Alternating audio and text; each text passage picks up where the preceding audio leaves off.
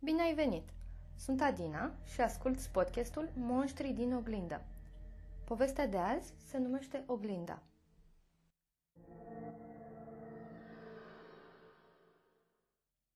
Matei și Amalia se aflau în pădure, rătăcind de câteva ore. Căutau cascada pe care Matei o vizitase de zeci de ori cu tatălui, pe vremea când el era doar un puști, iar tatălui un zeu. Veneau ca băieții aici, dormeau o noapte cu cortul, iar tatălui îl lăsa chiar și să bea o gură de bere. Toate poveștile care meritau spuse părinților, Matei le-a spus în fața acelei cascade. Era foarte aproape de loc unde copilărise, așa că veneau aici câteodată și săptămânal cu cortul sau doar o drumeție de povești, cum îi spunea Matei, pentru că atunci avea curajul să-i povestească tot. Dar, de data asta, Matei nu reușea să găsească drumul spre cascadă. A fost ultima dată acolo, la sfârșitul ultimului an al școlii generale. Tatălui i-a dat sfaturi despre cum să se poarte în liceu. Câțiva ani mai târziu a folosit acele sfaturi și pentru a o atrage pe Amalia. Ea a rămas în viața lui, însă tatălui nu. Acesta s-a recăsătorit când Matei trecea prin adolescență, iar legătura dintre ei a dispărut odată cu pensia alimentară. Acum împărțeau doar mesaje de zile de naștere și de Crăciun. Ca un semnal salvator, au auzit râsete și voci venind din apropiere.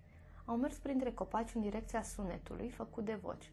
Călcau pe frunze uscate și de-ar fi fost mai atenți, le-ar fi putut auzi cum le șuierau să se întoarcă.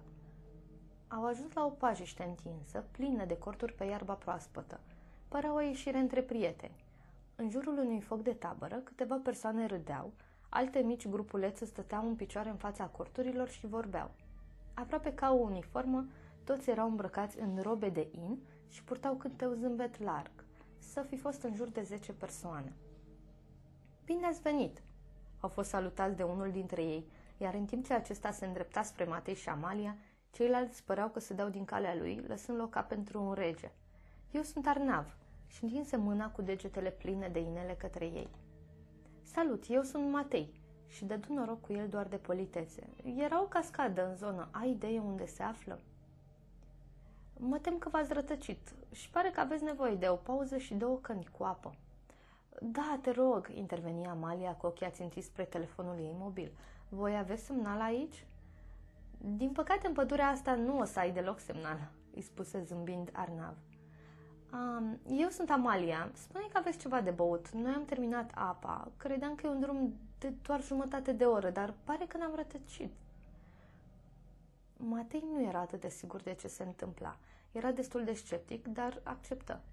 Privi în jur la fețele vesele, păreau inofensive. O adiere de vânt îi mângâie părul, iar Matei păru ca o de un fugi, dus de vânt. Au fost invitați să se așeze pe o buturugă în fața focului, iar Arna făcu un semn cu mâna și imediat una dintre fete, tot îmbrăcată în in și cu zâmbetul la vedere, se duse în cel mai mare dintre corturi și veni cu două căni cu apă rece – pe care cei doi le boră pe nerăsuflate. În fața lor se mai aflau încă două cupluri, iar Arnav stătea pe o pernă jos. Matei simți un val de neliniște și încercă să-i prindă privirea Amaliei, sperând ca și ea să-și dorească să plece.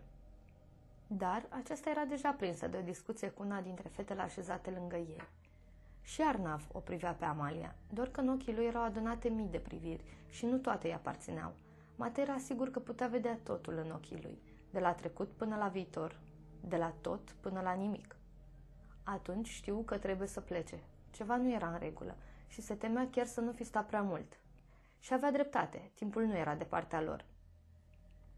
Amalia a fost prima înghițită de întuneric. Brusc, cineva parcă o legase la ochi, dar oboseala îi spunea că nu e vorba de asta. S-a simțit ca legănată de un somn dulce, prea dulce, și în timp ce leșina, prelingându-se de pe buturugă, auzi cum era strigată de Matei, dar deja strigătul lui părea din altă viață. Matei reuși să o strige pe Amalie, iar când încercă să o prindă, simți că a căzut într-o prăpastie fără fund, iar întunericul îl îmbrăcișă și pe el.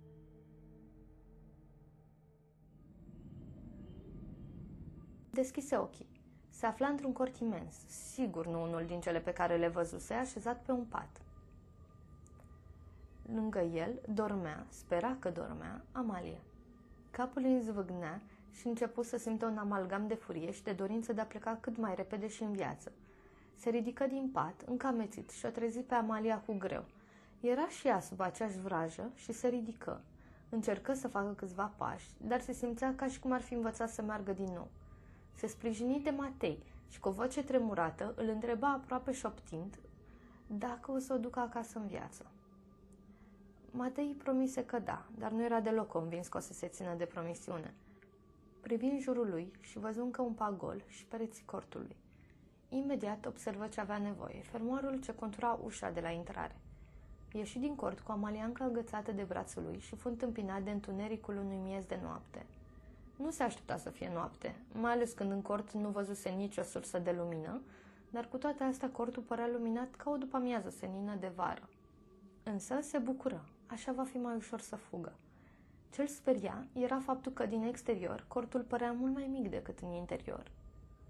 Trecură cu grijă de încă două corturi de unde răsunau râsete. Amalia încă se simțea slăbită. Au ajuns la intrare în pădure, dar liniștea nopții a fost întreruptă de o voce groasă a unui bărbat, care îndreptă spre o pușcă cu o lejeritate care îngheță sângele în vene lui Matei. De aici nu pleacă nimeni, așa că salvați-vă energia.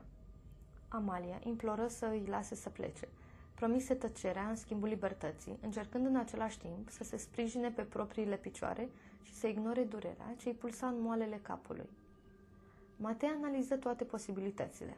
Dacă nu ar fi avut pușca, sigur ar fi reușit să treacă ușor de el.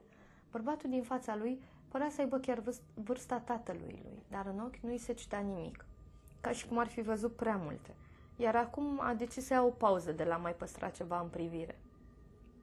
De ce asculți de Arnav?" întrebă Matei, sperând ca să se poată lega de orice care să-l facă să se întoarcă împotriva lui. Nu a avut rezultatul scontat. Din contră, bărbatul înarmat se încruntă și îndreptă pușca fix în dreptul ochilor lui Matei. A avut grijă de mine de când era mic. Mi-a oferit o familie. Nu știți cât de norocos sunteți să-l întâlniți. Cum e posibil? Ai sigur mai mulți ani decât el, îl întrerupse Matei. Cred că a venit vremea să-i faceți o vizită, continuă bărbatul.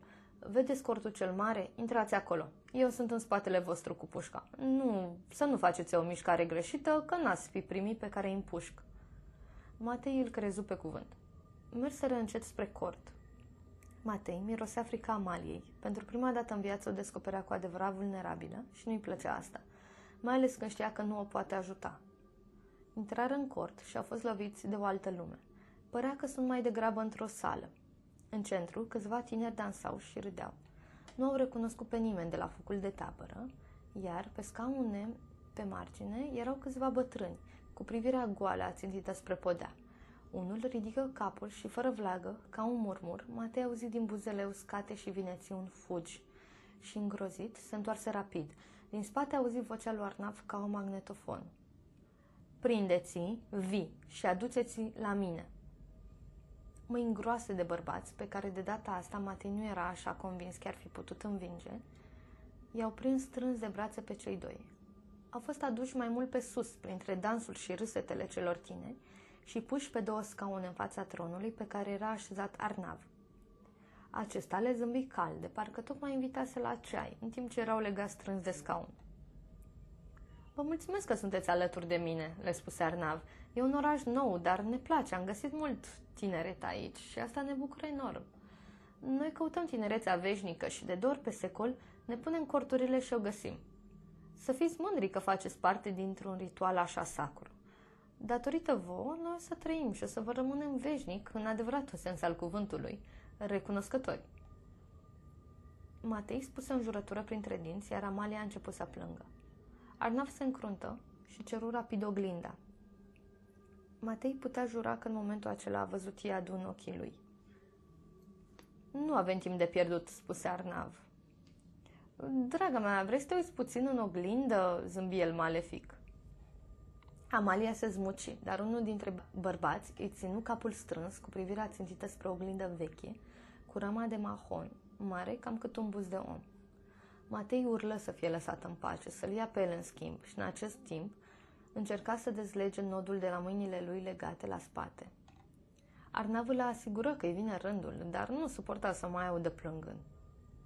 Amalia privi forțat în oglindă. Era tot ea acolo, dar cu zeci de ani mai bătrână. Tot ce repeta ea, repeta și reflexia ei, doar că încet, încet, aceasta observă cum pielea femeii din oglindă începe să se întindă, ridurile să dispară și simți un fior ca și cum cineva îi trasese o linie cu creionul pe față, pe gât, apoi pe mâini. Femeia din oglindă deveni tânără, chiar îi zâmbi, dezvelind dantura perfectă pe care Amalia o avusese. În schimb, Amalia cede pe scaun era acum purtătoarea pielii celei din oglindă, cu riduri și piele lăsată, fără un zâmbet perfect și cu o privire goală. Una dintre dansatoare veni zâmbind și prinse oglinda în mâini, privind învingătoare în oglindă, din care ieși figura tânără a Amaliei ca o ceață, iar dansatoarea o inspiră lung, iar la sfârșit se linse pe buze mulțumită. Matei urla amenințări și plin de adrenalină reuși să se dezlege. Se ridică rapid de pe scaun și lovi cu pumnul în oglindă. Observăm fracționat de secundă cât a durat schimbul de priviri între el și oglindă, o reflexie mult mai bătrână a sa, dar una care nu a avut timp suficient să-i fure tinerețea. Oglinda se sparse în zeci de cioburi, iar în fiecare ciob văzu câte un ochi diferit, fiecare cu privirea lui. Unele priviri erau înfrânte, unele aveau o licărire de speranță, iar ultimele priviri le recunoscu imediat. Erau ale lui și ale Amaliei. Îl priveau confuze, dar încă nu-și pierduseră speranța. Iar deasupra lor, în alt ciob, recunosc o altă privire, a tatălui. Mulțumesc că ați ascultat podcastul Monștri din oglindă. Sper că ți-a plăcut. Public câte o poveste nouă la fiecare două săptămâni. Te aștept și data viitoare.